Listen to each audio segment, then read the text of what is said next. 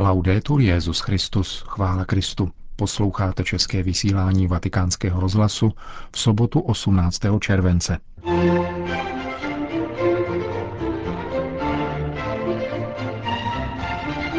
Po stručných zprávách naší rozhlasové stanice si dnes můžete vyslechnout poslední část odpovědí papeže Františka na tiskovce konané během návratu z apoštolské cesty do Latinské Ameriky. Hezký poslech přeje Milan Glázer.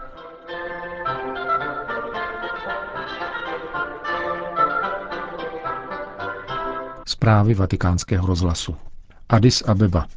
Odstranit chudobu a hlad, dosáhnout udržitelného rozvoje a podporovat takový světový ekonomický systém, který bude pečovat o životní prostředí. Tato přání vyslovil stálý pozorovatel apoštolského stolce při New Yorkském sídle OSN Monsignor Auza na konferenci o financování rozvoje, pořádané v hlavním městě Etiopie. Vatikánský diplomat konstatoval, že většina světové populace žije na územích, která nemají prospěch z oněch dobrodiní, která produkuje věda, technologie a ekonomika. Na konferenci, která se zaobírala tím, jak podpořit rozvoj v těchto zemích, Monsignor Auza prohlásil, že odstranění chudoby a hladu nelze ponechat silám trhu. Vykořenit chronický hlad a krajní chudobu je možné pouze sdílením poznatků vědy a technologií, a tedy přijetím etických hodnot, zejména solidarity a sociální spravedlnosti, které mohou ovlivnit trh i politickou vůli. Monsignor Auza poukázal na tři úzce spojené aspekty, na kterých závisí udržitelný rozvoj. První z nich je uvolnění finančních zdrojů, soukromé i veřejné, národní i mezinárodní povahy. Druhým je vytvoření příznivého globálního ekonomického kontextu. A třetím je účinný dohled a kontrola nad realizací příslušných projektů. Cílem je zavést udržitelný rozvoj, který nevynechává žádnou zemi a žádného člověka, konstatoval stálý pozorovatel apoštolského stolce při OSN Monsignor Bernardito Auza. Řím. Podle italského statistického úřadu se loni v Itálii nacházel 1 milion 470 tisíc rodin, celkem tedy 4 miliony lidí ve stavu absolutní chudoby. Oproti roku 2013 sice nedošlo k výraznému nárůstu, ale rozhodně nejde o zanedbatelný počet ani v zemi, která má 60 milionů obyvatel. Představitel Charity Itálie Francesco Marsico v rozhovoru pro vatikánský rozhlas mluvil o hrozbě, že tato situace způsobená ekonomickou krizí bude trvalá a bude ovlivňovat budoucnost především mladých lidí. Tuto situaci, řekl, bohužel nebude možno vyřešit jenom dobrou vůlí nebo proslovy. Je zapotřebí politických rozhodnutí, která však budou ověřitelná, jinak hrozí, zvláště na jihu Itálie, kde je index chudoby téměř dvojnásobný ve srovnání se severem země, vážné riziko dezertifikace, tedy zmizení především kulturních a sociálních zdrojů. Konec zpráv.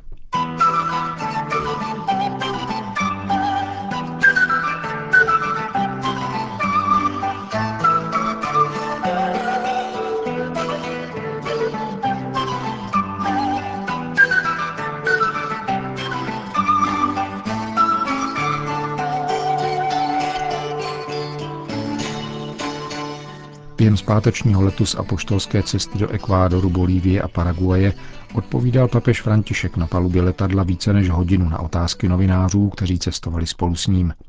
Dnes vám nabídneme poslední část obsahu této tiskovky, a to první tři otázky, které položili žurnalisté ze zmíněných tří zemí.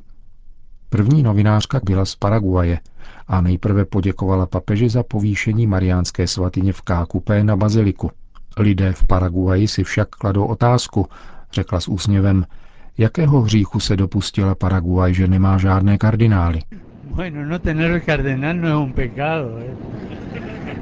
La mayoría de los países del mundo no tienen cardenales. Nemít kardinály není hřích. Většina zemí světa nemá kardinály. Národnosti kardinálů, neznám přesně jejich počet, tvoří menšinu. Je pravda, že Paraguay ještě kardinála neměla. Nevím proč. Při jmenování kardinálů se studují a zvažují jejich jednotlivé spisy, jejich osobnost a charisma, které spočívá v tom, že radí a pomáhají papeži řídit všeobecnou církev.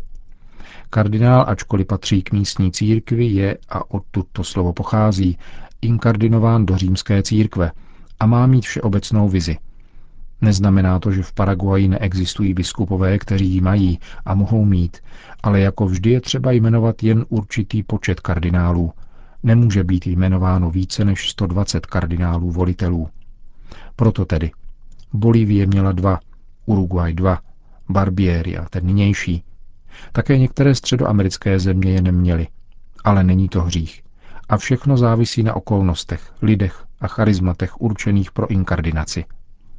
Není to výraz nějakého znevážení, anebo toho, že paraguajští biskupové jsou méně kvalitní. Existují geniální paraguajští biskupové. Vzpomínám si na dva jménem Bagarín, kteří se zapsali do dějin Paraguaje. Proč se nestali kardinály? Nestali. Není to přece povýšení, že? Já si kladu jinou otázku. Díváme-li se na církev u vás, zaslouží si Paraguay kardinála. Řekl bych, že by si zasloužila dva, ale z jiného důvodu, který nesouvisí s osobními zásluhami. Ale protože je to živá církev, radostná církev, bojující církev, která má slavnou historii.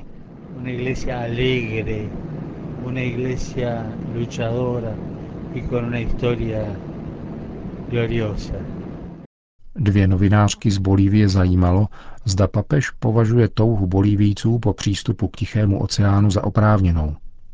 Kdyby Chile a Bolívie požádali o zprostředkování, přijal byste tuto žádost? Zněla otázka. Contestando la pregunta, lo de la mediación es una cosa muy delicada y sería como un último paso. Otázka zprostředkování je velice choulostivá a byla by až tím posledním krokem. Argentina to prožila ve vztahu k Chile a skutečně se tak zabránilo válce. Byla to krajní situace a byla provedena velmi dobře lidmi, které pověřil svatý stolec a za nimiž vždycky stál svatý Jan Pavel II., který to sledoval. A existovala také dobrá vůle obou zemí, které si řekli, zkusme to, jestli to půjde. Ku podivu však existovala při nejmenším v Argentině skupina, která toto zprostředkování nikdy nechtěla. A když prezident Alfonzi vyhlásil referendum, zda přijmout či nikoli návrh na zprostředkování, Většina obyvatel byla samozřejmě pro. Existovala však skupina, která byla proti. Když dochází ke zprostředkování, stěží je celá země pro. Je to poslední instance a jsou vždycky další diplomatické postupy, které v takovém případě pomáhají. V této chvíli musím zachovávat velký respekt, protože Bolívie předložila případ Mezinárodnímu tribunálu. Kdybych v této chvíli učinil nějaký komentář, jsem hlavou státu, Mohlo by to být chápáno jako vměšování nebo nátlak. Mám velký respekt k rozhodnutí, které přijal bolívijský lid, jenž tuto věc předložil soudu. Víme také, že došlo již dříve k pokusům o dialog. Nemám o tom jasnou znalost. Kdysi za prezidenta Lagose mi kardinál Erazuris naznačil, že případ bude možná brzo vyřešen. Nechtěl bych tady říci nějakou hloupost. Chtěl bych vysvětlit třetí věc, v bolivijské katedrále jsem se dotknul tohoto tématu velmi jemně, vzhledem k tomu, že případ je u Mezinárodního tribunálu. Řekl jsem, bratři musí vést dialog. Latinskoamerické národy vedou dialog, aby dali vznik velké vlasti. Dialog je nezbytný. Tady jsem se zastavil a dodal, myslím na moře. A pokračoval jsem, dialog a dialog. Chci, aby bylo jasné, že moje slova měla pouze připomenout tento problém, ale přitom respektovat nynější situaci. Když je věc u Mezinárodního tribunálu, nelze mluvit o mediaci či zprostředkování, je třeba počkat. Vždycky je tu ale nějaký základ spravedlnosti, když dojde ke změně státních hranic, zvláště po válce. Stále je to podrobováno revizi. Řekl bych, že tato touha není nespravedlivá, Vzpomínám si, že v roce 1961, kdy jsem byl na prvním roce filozofie, nám jeden otec, který přišel z Bolívie, promítnul dokumentární film o Bolívii. Myslím, že se jmenoval 12 hvězd. Kolik provincií má Bolívie? Táže se papež a novinářky odpovídají devět. Takže se jmenoval 10 hvězd. Film představil každou z devíti provincií a nakonec jako desátou ukázal moře. Bez jediného slova. Vtisklo se mi to do paměti. Psal se rok 1961. Je tedy zřejmé, že tato touha existuje. Je jasné, že válka přinesla ztráty. Já věřím, že je důležitý především dialog, zdravá dohoda. Nyní tento dialog samozřejmě stojí před soudem v Hágu.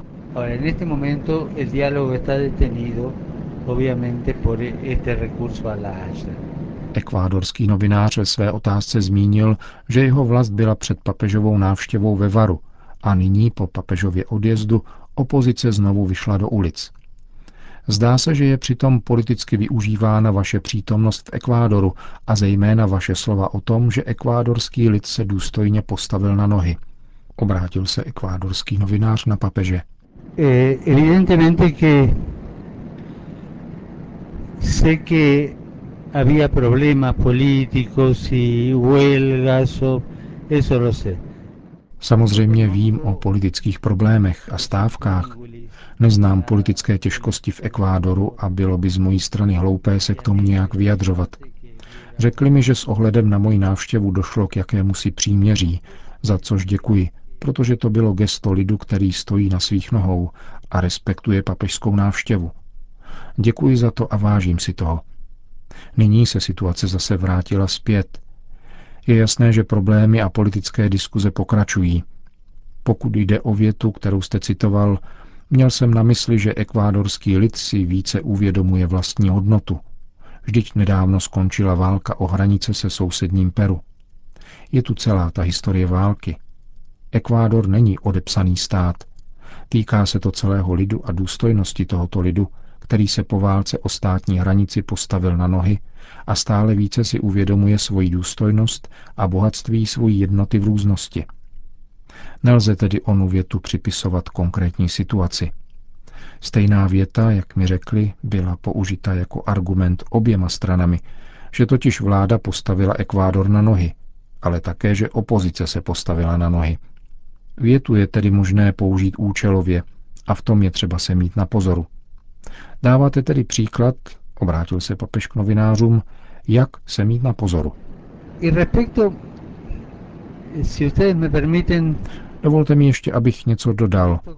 Vaše hermeneutická práce je velmi důležitá.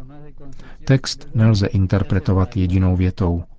Hermeneutika musí zahrnovat celý kontext. Jsou věty, které jsou pro výklad klíčové, i takové, které klíčové nejsou a jsou nahodilé či nadbytečné. Je proto třeba vidět celý kontext, vidět situaci a dokonce i dějiny. Vidět dějiny této chvíle, anebo, mluvíme-li o minulosti, interpretovat událost hermeneutikou dané doby. Je zásadní interpretovat promluvu či text takovou hermeneutikou, která zahrnuje celek a neizoluje. Říkám to jen jako pomůcku pro vás. Nyní tedy přejdeme na Guaraní. Dodal papež s úsměvem jako narážku na přechod ze španělštiny do italštiny, ve které pak tiskovka pokračovala.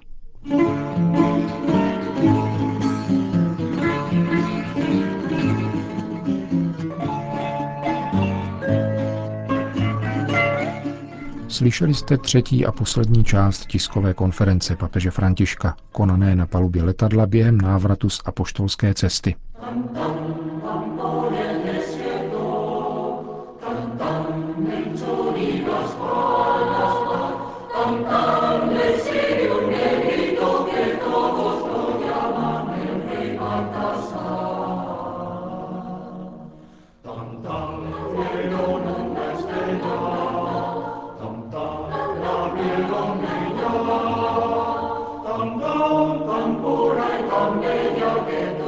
Končíme české vysílání vatikánského rozhlasu.